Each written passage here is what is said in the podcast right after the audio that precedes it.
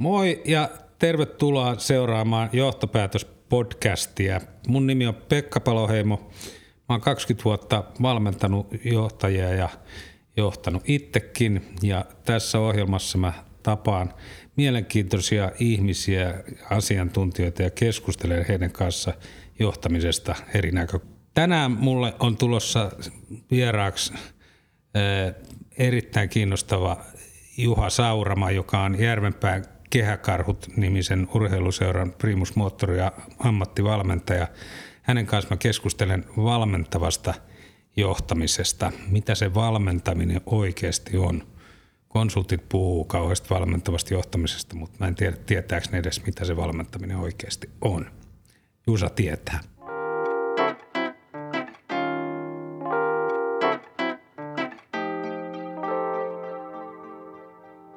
Juha Saurama, hyvää huomenta ja tervetuloa Johtopäätös-podcastin vieraaksi.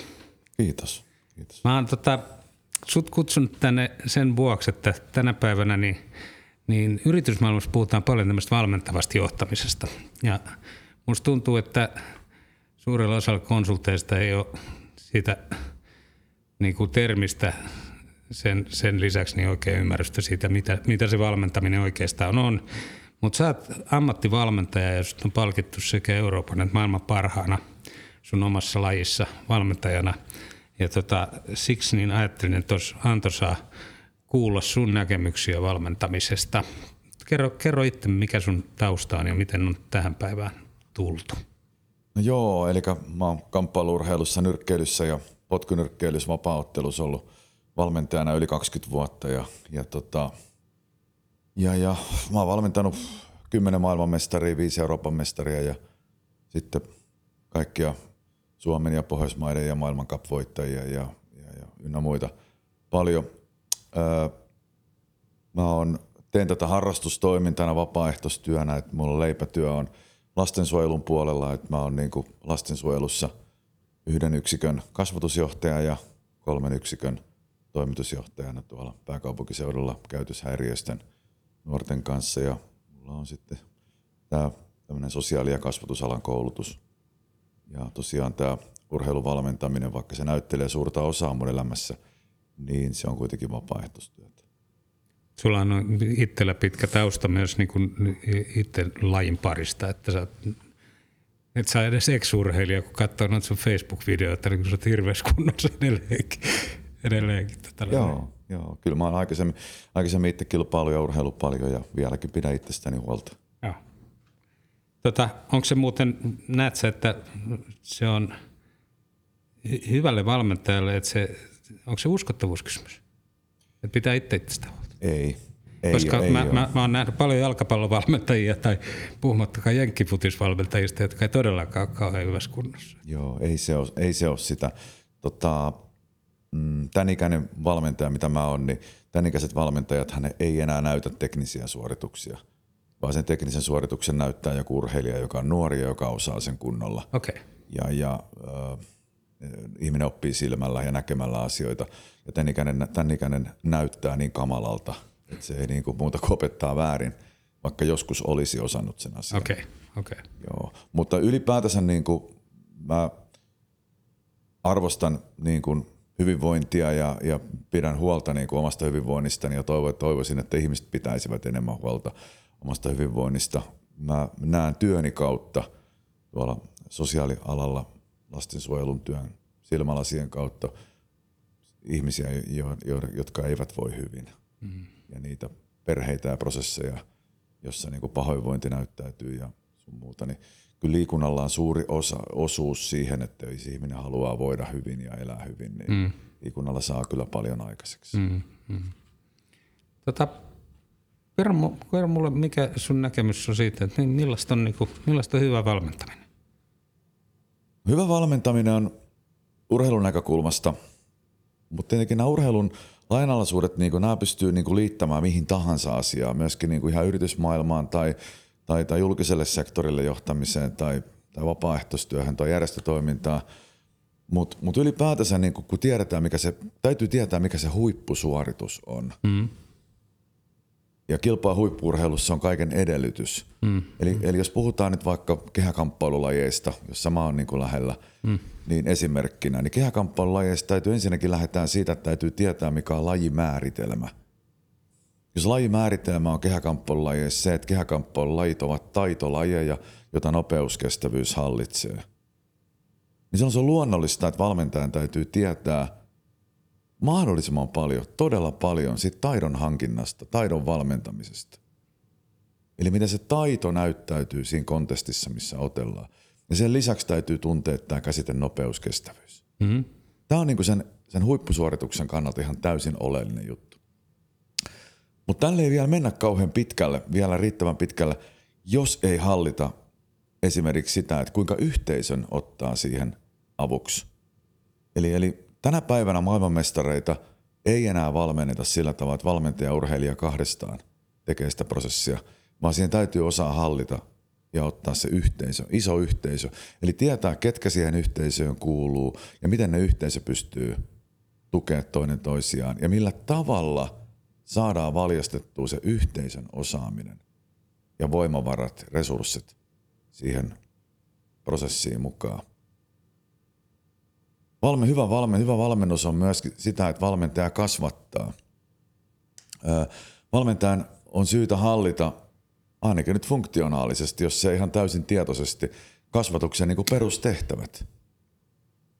Eli kun valmentaja lähtee kasvattamaan urheilijaa maailmanmestariksi, niin valmentajan täytyy niin kuin tietää, että millä tavalla sitä urheilija-identiteettiä rakennetaan, urheilijan arvomaailmaa rakennetaan, ja mikä se urheilijan, huippu-urheilijan arvo, identiteetti ja ne päivittäiset valinnat on siinä, jotta se toteutuu se unelma. Toinen kasvatuksen tärkeä tehtävä on tämmöinen sosialisaatiotehtävä, josta mä äsken jo mainitsin, jossa se yhteisö on niin kuin vahvasti siinä mukana. Ja kolmas on semmoinen, että niin sanottu demokratiakasvatus. Tämän päivän valmentaja ei ole enää semmoinen autoritäärinen käskijä, jonka sana on aina se ehdoton totuus, jota kukaan ei kyseenalaista, tämmöinen sensei-tyyppinen. Ei se ei ole enää tätä päivää. Tietoa on niin paljon saatavilla, että aika helposti tämän kaltaiset valmentajat niin kuin kyseenalaistetaan varsinkin sit selän takana, jos se ei suoraan tässä niin kuin naamatusten. Vaan se, että tieto on itseisarvo, on tämmöinen demokraattinen tapa valmentaa, eli tämmöinen niin kuin dialogi urheilija ja valmentajan välillä, jossa se urheilija on niin kuin tämmöinen ajatteleva niin kuin monessa suhteessa hyvinkin itseohjautuva, ja sillä urheilijalla on paljon semmoista asiaa, miltä se valmentaja oppii jatkuvasti. Mm-hmm. Ja tämmöinen niin kuin lähtökohta pitää olla, ja sitten 4. asia tuossa kasvatuksessa on tämä eettisyys ja moraali, joka on ollut tietenkin aina. Ja tästä vielä juontaa se, että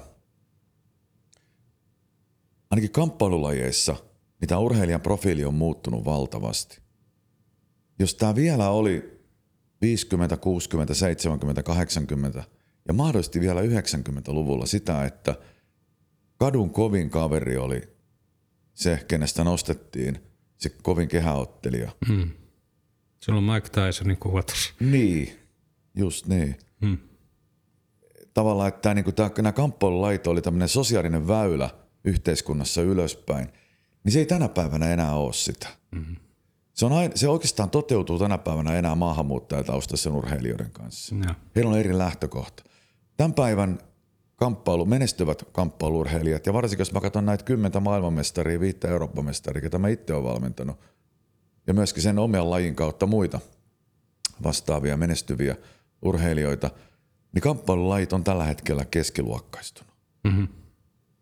Ja se tarkoittaa sitä niin, että valmentajan niin kuin kasvatus ei ole enää sillä niin kuin ennen oli kovia duunarikaupunkeja, Pori ja Kemi, josta tuli kovia nekkaajia. Siis niin kuin joskus aikana ne oli työläiskaupunkeja ja se vahvasti liittyi siihen. Joo, se vahvasti liittyi siihen. Se oli niin kuin, ei käyty peruskoulun jälkeen tai kansakoulun jälkeen enää kouluja, niin lähdettiin nyrkkeilemään tai tekemään jotain muuta kamppailua. Ja se oli se väylä elämässä eteenpäin. Sitten saatiin joku sitten duuni sen uran jälkeen. Ei tänä päivänä mestarit käy kouluja. Et se opiskelu ja opiskelun merkitys siinä urheiluuran aikana ja urheiluuran loppuvaiheessa varsinkin, siinä vaiheessa kun aletaan niin siirtymään vekeä, niitä ihan viimeisiä korkeimpia tavoitteita aletaan hamuilemaan ja saavuttamaan, niin siinä kohtaa tämmöinen tavoitteellinen opiskelu näillä maailmanmestareilla, Euroopan mestareilla on jo päämääränä tai se on alkanut. Just niin. Ja näitä erottaa, ne kenellä tämä tätä ei ole, niin on sitten niitä hopea- ja pronssimitalisteja usein. Okei.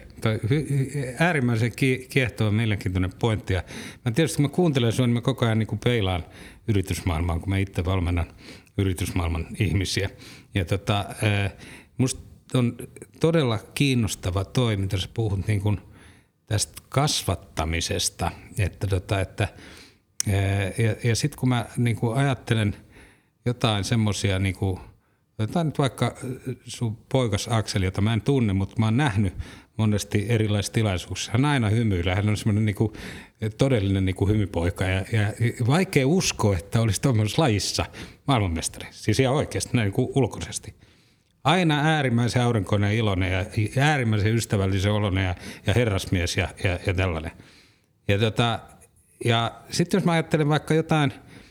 Teemu Selännettä, jota mä oon niin kuin, jonka uraa tietysti kaikki suomalaiset on seurannut, mutta josta ei voi olla niin kuin näkemättä, että hän on myös hyvin pidetty henkilönä, että hän on sympaattinen ihminen, mukava tyyppi. Ja sitten on niitä, jotka ei, että tuntuu, että lajilahjakkuutta löytyy, mutta on vähän vaikeita henkilöitä, niin he ei sitten monesti, varsinkaan tietysti noissa joukkuelajeissa, niin ei sitten vaan jotenkin pääse ihan sinne terävimmälle huipulle. Niin miten tärkeänä sä pidät sitä, että sä kasvatat niinku hyvää tyyppiä, mukavaa, kivaa ihmistä? Toi sosiaalisuus, sä puhut tästä yhteisöllisyydestä ja muuta, koska yritysmaailmassa on ihan ehdottoman yksi tärkeimpiä ominaisuuksia, jotta sä pääset pitkälle, on se, että sä osaat tulla ihmisten kanssa, erilaisten ihmisten kanssa toimeen. Joo, eli nämä mestarit, puhun näistä edellä mainitusta mestareiden määrästä, niin näitä hallitsee 3 semmoista lahjakkuuden osa-aluetta. Yksi on tämmöinen motorinen lahjakkuus, jossa tarkoittaa sitä niin, että hirveän nopeasti opetaan tämä tekninen ja taktinen osaaminen ja vaatimukset siinä kulloisessakin lajissa ja tässä meidän lajissa. Ja sitten siellä voi olla tämmöisiä erikoisia motorisia lahjakkuuksia, että seistää yhdellä kädellä ja jotkut tekee erilaisia niin kuin voimaan, ketteryyteen, nopeuteen liittyviä asioita, jotka niin kuin poikkeaa muista. Niin tällainen se urheilija niin kuin erottuu jo muista. Samoin oppii jotakin tiettyjä vaikeita taitoon liittyviä asioita nopeasti. Tällä mentiin ennen todella pitkälle ja tämmöinen fyysinen lahjakkuus tältä osin. Mutta toinen tärkeä asia, mikä tuohon liittyy, on tahto. Eli kun puhutaan niin kuin psykologisista tekijöistä ja psykologisesta lahjakkuudesta, niin menestyvällä urheilijalla täytyy olla valtava tahto saavuttaa. Ja se tahto on koetuksella koko ajan. Se on koetuksella, kun tehdään päivittäisiä valintoja, mitä milloinkin kellonaikaan tehdään, koska se tuntimäärä on kumminkin vuorokaudessa kaikilla meillä vakio. Ja jostain syystä ne urheilijat pystyy vaan niin kuin sovittamaan ne asiat niin, että se huippu-urheilu ja muu elämä siihen sopii. Ja se, että sen huippu-urheilun saa niille vuorokauden, huippu-urheilu usein ajoittuu niille vuorokauden parhaille tunneille, josta kilpaillaan, niin ne tunnit kilpailee monen muun asian kanssa. Esimerkiksi kello 17-20 välinen aika arki-iltaisin. Niin se urheilija kilpailee monessa suhteessa monen muun asian kanssa. Se tekee valinnan, tahto on niin valtava. Eli se tahto koostuu niin kuin unelmista, motivaatiosta, haaveista, tämmöisistä asioista. Niin tämä on niin kuin toinen tärkeä asia. Kolmas sen lahjakkuuden älyttömän tärkeä asia on ahkeruus. Eli näitä kaikkia mestareita siivittää se, totta kai tämä tahto, nämä valinnat, mutta se, että ne on äärimmäisen ahkeria. Eli se työ, ne on semmoisia, niin kuin se työn määrä, mitä ne tekee, niin se on, niillä niin kuin itsestäänselvyys on tehdä valtava määrä töitä, mitä ulkopuoliset hämmästelee, että miten tämä on niin kuin mahdollista, kuin sä pystyt, kuin sä jaksat, kuin sä kerkeet. Näille se on itsestäänselvyys. Mutta sitten tämä viimeisiksi tämän, mitä sä kysyit ja tarkoitit, on tämä sosiaalinen lahjakkuus. Ja tämä sosiaalinen lahjakkuus on se, millä nämä maailmanmestarit erottuu tämän seuraavan kautta. Eli nämä maailman ja Euroopan mestarit saa ympärillä olevat ihmiset työskentelemään sen oman tavoitteensa eteen. Ja niiden hymy, niiden katse, niiden tapa kohdata ihmisiä. Ja sitten siihen liittyy tämä tahto, ahkeruus, jo hankittu pikkuhiljaista menestystä. Mutta ennen kaikkea taas palataan tähän ihmisten kohtaamiseen. Näihin ainutlaatuisiin tilanteisiin, mitkä ei koskaan palaa nämä kohtaamiset. Mm-hmm. Niin nämä osaa hoitaa tämän hyvin, josta Akseli on hyvä esimerkki. Mm. Hän saa ympärillä olevat ihmiset työskentelemään oman menestyksensä eteen. Mm. Ja tämä on niinku vaan positiivista, siellä on niinku mitään tämmöistä niinku negatiivista kulmaa, vaan positiivisesti. Joo, mä ymmärrän, mitä sä tarkoitat. Mä oon joskus sitten, niin mulla on tuolla asialla, mä oon kehittänyt tämmöisen termin kuin itsekäs epäitsekkyys, joka tarkoittaa sitä, että mä loppujen lopuksi mä hyödyn siitä, kun mä jeesaan sua. Ja tarkoittaa sitä, että mä autan monia ihmisiä, niin sitten monet ihmiset auttaa mua mun asiassa. Et kun mä oon niinku, ja tämähän on tämä vanha kristillinen, että kohtele muita niin kuin toivottavasti itseäsi kohdeltavan. Ja tämä itse asiassa Kun Futse opetti täällä jo paljon ennen Jeesusta, mutta että se on toi sama periaate. Mutta mitä sä oot mieltä, että onko tuommoinen luontaista vai voiko sitä oppia? Jos sä ajattelet niin kuin valmentajan roolia, niin kaikki nämä, mitä sä luettelit, niin nämä, varmaan niistä pitää osittain sitä pitää olla ihmisessä. Et jos ei sitä ole ollenkaan, niin sun on vaikea istuttaa sitä ihmisen. Mutta pystyt sä opettaa, jos sulla on joku tämmöinen niinku raaka timantti, niin sä näet, että tota silloin tosi paljon ja tota silloin niinku 90% maksimista, mutta tota silloin vaan 70 ja tossa silloin vaan 30%. Pystyt sä opettaa siis. Sanotaan nyt esimerkiksi toi motivaatio. Se on semmoinen, että mä tiedän, että kaikki johtajat haluaisi tietää, että miten sä motivoit. Kun sä sanot, että näillä mestareilla, niin se on niinku, se vaan on. Että ne ei niinku kyseenalaista sitä, että pitäisikö mennä tonne vai lähteä treeneihin, vaan ne tulee, ne on niin motivoitunut. Mitä jos ei olekaan, mutta muuten olisi ihan huippu? Niin voiko sille tehdä jotain? Voiko motivaatiota lisätä? Mähän kasvatan koko ajan, kun mä oon valmentaja. Mä teen tämmöistä funktionaalista kasvatusta, joka ei ole niin sanottua niin kuin tietosta, vaan se miten mä kohtaan ihmisiä, mitä mä teen asioita. Mua seurataan koko ajan, mä oon niin kuin framilla valmentajana. Ja vielä nyt kun on meritoitunut valmentaja, niin on vielä enemmän framilla. Ja sitten kun mä vielä jaan sosiaalisessa mediassa näitä ajatuksia, niin mua vielä enemmän tarkkaillaan. Mun täytyy kiinnittää huomiota siihen, mitä mä teen, kun mä oon ihmisten arvioitavissa. Ja kun mä oon niin siinä harjoituskontestissa tai kilpailuissa tai muualla mukana, tai kun mä teen sosiaaliseen mediaan jotain, mun täytyy tarkkaan harkita, kun mä tiedän, että paljon seurataan. Mm-hmm. Joka paikassa, missä mä oonkaan, niin katsotaan. Toinen on tämmöistä niin kuin suunniteltua kasvatusta. Ja kyllähän kun mä lähden, niin kuin miettimään sitä urheilijan niin kuin valmentamista siihen maailmanmestaruuteen tai Euroopan mestaruuteen, niin kyllä mä lähden koko ajan tekemään sitä työtä sillä tavalla niin, että mä yritän kasvattaa näiden kolmen kasvatuksen perustehtävän kautta. Eli mä lähden niinku sosialisoimaan sitä urheilijaa, eli mä lähden niinku rakentamaan sitä urheilun ympäristöä sillä tavalla niin, että nämä urheilijat kasvattaa siellä harjoitussalilla toinen toisiaan lähes yhtä paljon tai jossain määrin jopa enemmän kuin minä. Eli mä luon semmoisia harjoituskontesteja, harjoitustilanteita, jossa ne urheilijat kehittää toinen toisiaan. Ja se tulee luonnollisesti kamppailuissa, kun tehdään yhdessä tekniikka- tai taktiikkaharjoituksia tai otteluharjoituksia. Nehän kehittää siinä. Tämähän osaa kaikki. Tämähän on niinku mitään lisäarvoa. Mutta se lisäarvo voi tullakin sen jälkeen niin, että mä otan siihen kaverin, joka kuvaa sen videolle, sen harjoituksen, ja sen jälkeen mä rakennan siihen harjoitukseen yhteyteen esimerkiksi 20 minuuttia, missä ne urheilijat analysoi toinen toisiaan. Ja sen jälkeen esimerkiksi videolta. Ja jossa mä valmentajana en mene siihen niin kuin auktoriteettina ja niin kuin päälle pääsmäämään, että nyt näin, vaan mä annan heidän sen tehdä. Samoin kun mä haastattelen urheilijoita, mä keskustelen urheilijoiden kanssa, Eli mä järjestän tämmöisiä kahvihetkiä ennen ja jälkeen harjoitusten, jotka niin tulee itsestään. Urheilijat yhtäkkiä tuleekin jo pikkusen aikaisemmin harjoitussalille ja varaa aikaa treenien jälkeen. Jostain syystä niillä onkin sit aikaa se 10-15 minuuttia, jossa me keskustellaan tähän harjoitukseen liittyvistä asioista. Mä opin koko ajan itse sen jälkeen. Mutta tähän motivaatioon, jos mietitään tätä motivaatiota, niin kyllä urheilijaa motivoidaan sillä, että ne harjoitusohjelmat on tehty siten, että se urheilija uskoo ja näkee sit ympäriltä, että tällä harjoitusohjelmaa noudattaen tulee mestariksi. Ja. Tämähän on se juttu. Eli niiden unelmien ja haaveiden täyttyminen on mahdollista siinä ympäristössä, mihin hän on tullut. Mutta jos urheilijalla ei ole motivaatiota, niin kyllä, kyllä silloin on paljon menetetty jo. Joo. Kyllä se on hiton vaikea tilanne. Toi on hirveän hyvä pointti mun mielestä toi yhteisö ja sen voima. Että, koska yritysmaailmassa puhutaan tänä päivänä, on hirveän muodikas puhua niin kuin yrityskulttuurin kehittämisestä. Mm. Ja että kuinka se vie mukanaan. Sillä tavalla saadaan hyviä työntekijöitä firmaa ja ihmiset pysyy firmassa.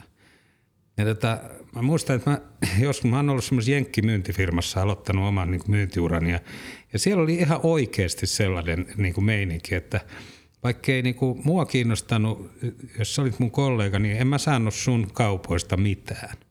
Siis mä en saanut penniäkään rahaa. Mutta mä olin ihan vilpittömästi onnellinen, kun sä sait kauppaa ja kaikki muutkin, koska mä tiesin, että sitä kautta munkin menestys niin kuin paranee. Ja siellä oli tämmöinen yhteisö ja mä oon niin kuin joskus todennut, että ei huippumyyjä ole sellainen, joka tekee huipputulosta, vaan se on sellainen, joka sekä tekee huipputulosta itse, että generoi sitä myös ympäristönsä. Ja nyt kun me puhutaan tuosta, siis kehäkarhuthan on tämmöinen niin kuin ilmeisen niin kuin fantastinen yhteisö, joka on synnyttänyt. Se yhteisön voima on ehdoton ja se synnyttää myös niitä uusia huippuja. Niin kun sä valmennat, niin kuinka paljon ajatteletko sä ollenkaan, että tavallaan sä valmennat yhteisöä ja sit yksilöä erikseen? Joo, eli mä menen tää yhteisö edellä. Eli mulla on niin kuin koulutuskin on, mulla on yhteisöpedagogiikan ylempi korkeakoulututkinto. Ja mä oon niin kuin koulutukseni puolesta jo niin kuin sen teoreettisen viitekehyksen jollain tavalla pystynyt sisäistämään tai ainakin nähnyt niitä, jos en ole sisäistänyt, millä tavalla sisäistetään se asia, mutta kumminkin mä näen tämän yhteisön voiman niin kuin, urheilijan resilienssin kannalta hirveän tärkeänä asiana, mä näen sen huippusuorituksen kannalta hirveän tärkeänä asiana, niin kuin näin edellä tässä mainitsin näiden esimerkkien kautta. Ja mä käytän sitä yhteisöä älyttömän paljon, mä käytän sitä joka paikassa ja kun mä oon haastatellut tähän mun kirjaa varten näitä maailman ja Euroopan mestareita, muun muassa tästä yhteisöllisyydestä ja siihen niin kuin ilmentymästä, niin nämä urheilijat tuovat sitä esille niin, että yksi tärkeimpiä asioita on se, että harjoitussalille on aina kiva tulla, vaikkakin ne harjoitukset on välillä ei kivoja. Ja mikä sitten tekee sen yhteisöllisen tästä toiminnasta, koska kaikki yhdessä tekeminen ei suinkaan ole yhteisöllistä. Me tiedetään paljon yhteisöjä, missä on aika raakaa ja kynsimistä ja sun muuta, mikä todellakaan ei ole. Me nähdään välillä sitä medioissakin siltä osin. Mutta miten tää on, niin kuin, se on silloin yhteisöllistä, kun sosiaalinen pääoma on korkea. Ja silloin kun me pystytään luomaan se korkea sosiaalinen pääoma siihen yhteisöön, eli tässä kohtaa tähän, missä on valmentaja valmennettavat ympäristöön, niin siellä on vahva luottamus. Luottamuksen mukana on vastavuoroisuus. Ja nämä kaksi siivittää sitä ihmisten välistä vuorovaikutusta jatkuvasti. Me luotetaan toinen toisiimme, me tehdään vastavuoroisesti asioita. Urheilija luottaa valmentajan, se luottaa valmentajan osaamiseen, se luottaa valmentajan järjestelykykyyn ja valmentaja luottaa siihen, että urheilija tekee niitä asioita, mitä yhdessä sovitaan harjoitusohjelman mukaisesti niin hyvin kuin pystyy. Kolmas sosiaalisen pääoman tärkeä ilmentymä on se, että informaatio ja tieto liikkuu. Eli se tarvittava info, tarvittava tieto, mikä kulloinkin tarvii olla, niin se on esteetöntä sen kulku. Ja sieltä on purettu turhat palaverit, semmoinen niin kuin turha ja ne turhakkeet on pois, mutta kuitenkin se informaatio on niin kuin koko ajan avointa, liikkuvaa ja kukaan ei käytä tietoa niin kuin vallankäytön välineenä. Kukaan ei niin kuin tämmöiseen lähde. 4. on sen valmennus, tämän, niin kuin, tämän urheilija valmentaja, tämän, niin kuin, tämän suhteen, että kaikilla on niin kuin tiedossa se, että mitkä on ne toimintamallit, toimintatavat, toiminnan säännöt ynnä muut ja semmoiseen urheilutoimintaan liittyvät vastaavat, niin ne on niin kuin auki sanottu. Eli me tiedetään koska on harjoitukset, kellonajat, me tiedetään treeneistä ei myöhästytä, me tiedetään kuinka järjestetään kilpailumatkat ja me tiedetään kuinka toimitaan kilpailumatkoilla, harjoitusleireillä ja bla bla bla. Että toimintatavat on kaikilla. Ja sitten viimeiseksi, joka on äärimmäisen tärkeä, ihmisten väliset sosiaaliset vuorovaikutustilanteet ja tavat on sivistyneet. Ja tämä viimeinen on niinku se, mikä me kruunaa tämän sosiaalisen pääoman vahvasti siinä, kun me kohdataan toinen toisiamme. Me ei puhuta ääritilanteissakaan toisillemme, että mitä vittua se sulle kuuluu. Me ei käytä tämmöisiä. Tämmöinen ei vaan kuulu esimerkiksi. Toi on semmoinen, mikä joskus ihmiset, jotka ei ole koskaan harrastanut kamppailulajeja tai käynyt vanhan ajan, tiedätkö, semmoisen niin kuin Harjun punttisalilla tai tämmöisissä paikoissa, niin se on jotenkin ollut yllätys heille, kun mä oon sanonut, että missä ei ole yhtä reilu meininki, että niin kuin nyrkkeilysalilla tai sillä, että missään sä niin kuin, ei ole yhtä niin kuin rehti semmoinen yhteenkuuluvaisuuden meininki. Se on jännää. Mä joskus haastattelin Jomi Limmosta, joka oli vanha mestari. Ja se sanoi, että silloin oli siihen neuvostoaikaan niin semmoinen eestiläinen kova kilpailija, kilpakumppani samassa sarjassa. Ja sanoi, että vaikka me oltiin kehässä valmiit lyömään niin kuin pää irti toiselta, niin välittömästi sen jälkeen me oltiin parhaat ystävät koko maailmassa. Että se on niin kuin se on... Mä ymmärrän, mitä sä tarkoitat tuolla. Ja se on jännä. Se on monelle ehkä yllätys. Joo.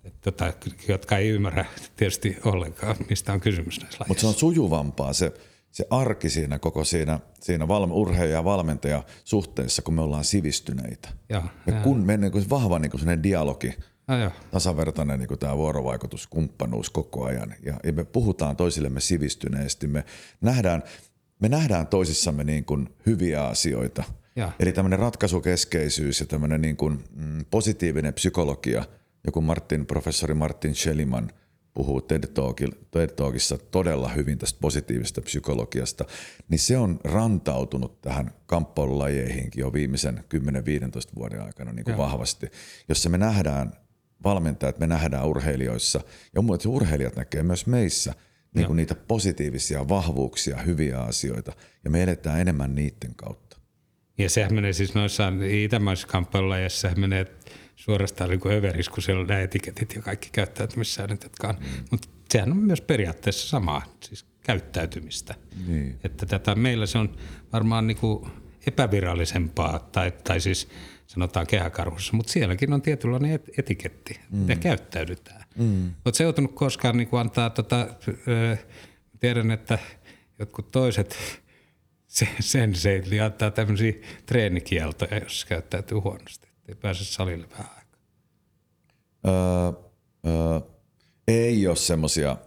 Ei ole semmoisia tullut. Mutta puhuttelemaan varmaan joskus. Niin joo, ja sitten mä pyrin niinku ennaltaehkäisemään sitä.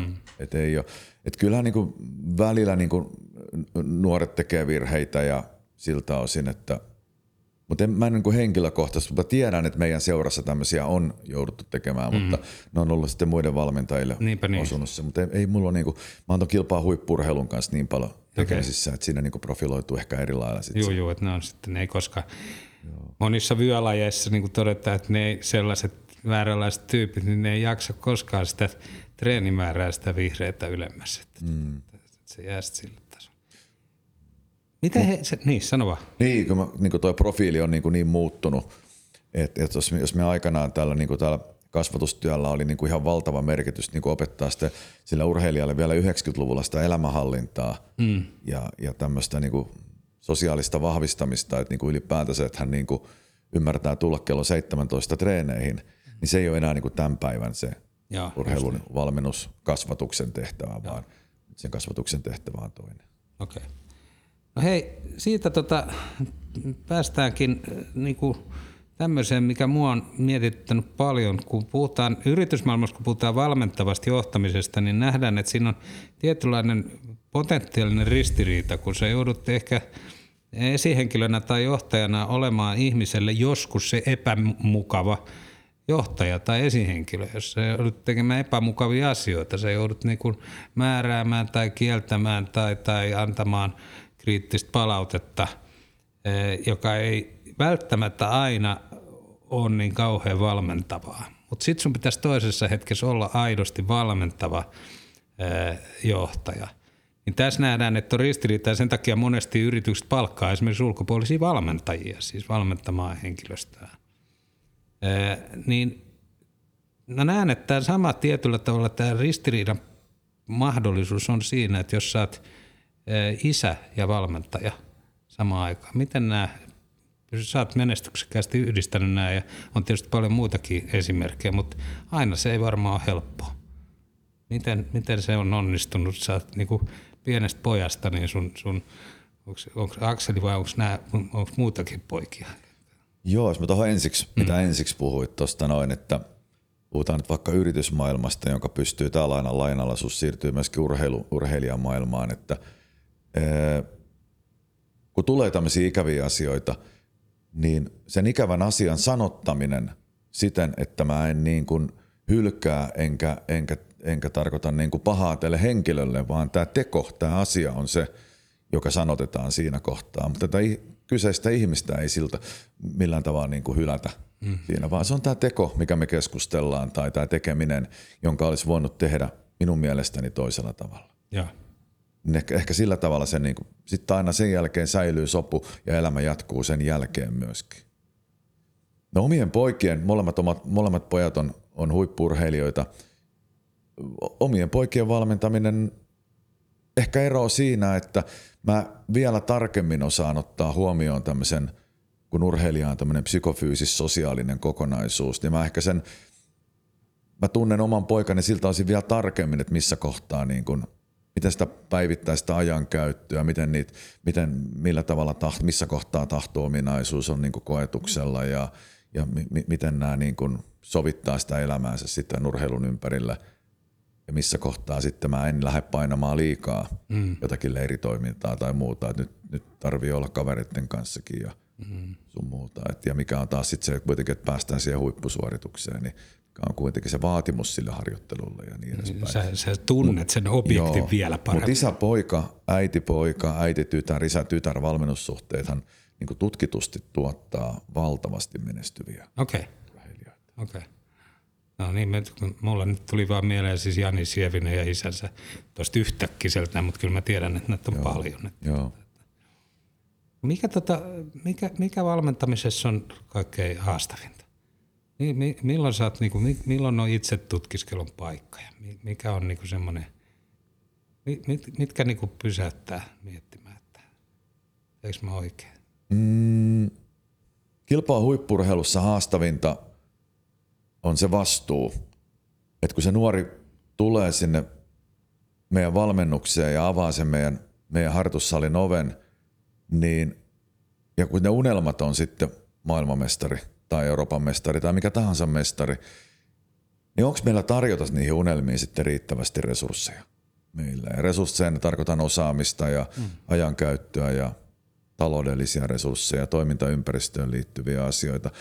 Meillä tämä tällä hetkellä on hallinnassa. Me ollaan niin monta maailman parasta, Euroopan parasta valmennettua. Me tiedetään, kuinka se mestaruus tulee ja se, mikä se prosessi on. Me ei enää niin kuin harjoitella sen tekemistä. Mutta yleisesti ottaen, niin tämähän on riski sillä kaverille, kun se avaa sen harjoitussalin oven. Itse asiassa voinut mennäkin jonnekin muuallekin. Hänhän ei tiedä siinä kohtaa sitä, ellei hän ole oikein ottanut selvää. Että tämä on niin kuin se, tämä on niin kuin sellainen yksi sellainen iso haaste valmennuksessa. Toinen haaste on se, että valmentajat saattaa yliarvioida niitä resurssejaan tai sitä omaa käytettävissä olevaa resurssiaan. Eli kun lähdetään siihen prosessiin mukaan ja yhtäkkiä urheilijat niin kuin lähtee sen prosessin kautta menestymään, jolloin se alkaa vaatimaan enemmän valmentajalta aikaa siihen valmennukseen, joka yhtäkkiä voi ajaakin semmoiseen tilanteeseen niin, että kun mä oon nyt 3 iltaa vapaaehtoisesti valmentanut tässä muutaman vuoden ja nyt yhtäkkiä vaaditaan jo 6 iltaa viikossa. Mm. Ja nyt valmentaja joutuukin sitä alkaa sovittelemaan, että onko tämä mahdollista. Toinen resurssin tarve on tietenkin raha. Että kun urheilijat kehittyy, niin yhtäkkiä niin kuin se kansainvälinen verkostoituminen ja verkottuminen niin kuin alkaa näyttelemään jo suurempaa osaa sen menestyksen saavuttamisen kannalta, niin se vaatii niin kuin matkapäiviä, se vaatii matkarahaa, se vaatii kykyä tämmöiseen kansainväliseen niin kuin verkostoitumiseen, toimimiseen muiden ihmisten kanssa. Onko se muuten nyt, kun teillähän potkunyrkkeily on teidän päälaji? Potkunyrkkeily ja nyrkkeily. Joo, mutta että nyrkkeily, niin kuin lajina se on niin paljon isompi kuin potkunyrkkeily, niin onko siinä, niin tulisiko jo resurssit vastaan, että olisiko vaikeampi valmentaa maailmanmestari ammattilaisissa? No ammattilaisissa varmasti, niin. Mutta tuskinpa amatööreissä, mutta okay. ammattilaisissa varmasti joo. Kyllä. Koska siinä vaaditaan sit sitä, että tuntee oikeat henkilöt, pääsee ottelemaan oikeat henkilöt, se on aika paljon semmoista pelaamista sitten. No kyllä se on se toiminta, ympäristö pitää tuntea. Niin. Kyllä. Joo. Tähän loppuun mä haluaisin esittää sellaisen kysymyksen, johon voit vastata tai olla vastaamatta, mutta tuolla Järvenpään soittoruokaloissa on vuosikausia kiertynyt sellainen huhu, että Toni Halme kävi sun kanssa sparraamassa silloin, kun se harrasti sitä nyrkkeilyä. Hän ei ollut se, joka oli, että sinä et ollut se, joka oli hätää kärsimässä. Miten sen oikein meni? Tonihan oli todella kiva kaveri. Me treenattiin Tonin kanssa yhdessä ja otettiin ihan sparraamistakin ja ihan hyvää sparria otettiin ja siltä osin niin, että en halua vastata tuohon nyt tohon mitenkään, koska siltä osin, mutta hän oli todella kiva kundi ja löi kovaa ja semmoinen rehti ja hän sanoikin sen treenin jälkeen siinä, muistan kerran kun hän sanoi näin, että älkää sit välittäkö hänen jutuistaan, että hän tekee tällä vaan niinku fyrkkaa. Ja se, hän oli kyllä salilla tosi kiva rehti kaveri. Eikö Killekin käynyt siellä? Kylleströmikin kävi joo ja Jukka Järvinen kävi ja kyllä mä niiden kanssa silloin paljon treenasin ja kaikki oli rehtejä, kivoja kundeja. Et vaikka tietenkin Järvisen ja Halmeen niin kuin henkilökohtaiset välit ei ollut parhaat, mutta mä treenasin molempien kanssa samaan aikaan ja ei ne toisiaan haukkunut. Mä reenasin Halmeen kanssa. Ei se Jukkaa haukkunut salilla eikä Jukka haukkunut Tonia, kun me reenattiin. Ei, itse asiassa Halmesta kertoisi dokkarissa, niin Jukka sanoi ihan lämpimästi Halmesta siinä. Joo. Menneet on menneitä. Kyllä. Kiitos Jusa, että pääsit vieraaksi. Nämä oli äärimmäisen kiehtovia kuulla nämä sun näkemykset. Ja aika helppo nähdä niinku yhtenäväisyyksiä yritysmaailmaan. Osaa vaan itse soveltaa. Erittäin arvokasta. Kiitos paljon. Kiitos. Se oli tämänkertainen johtopäätöskeskustelu. Kiitos mielenkiinnosta. Seuraavassa jaksossa haastattelen Patrian toimitusjohtajaa, muutosjohtamisen erityisasiantuntija Esa Rautalinkoa. Ensi kertaan.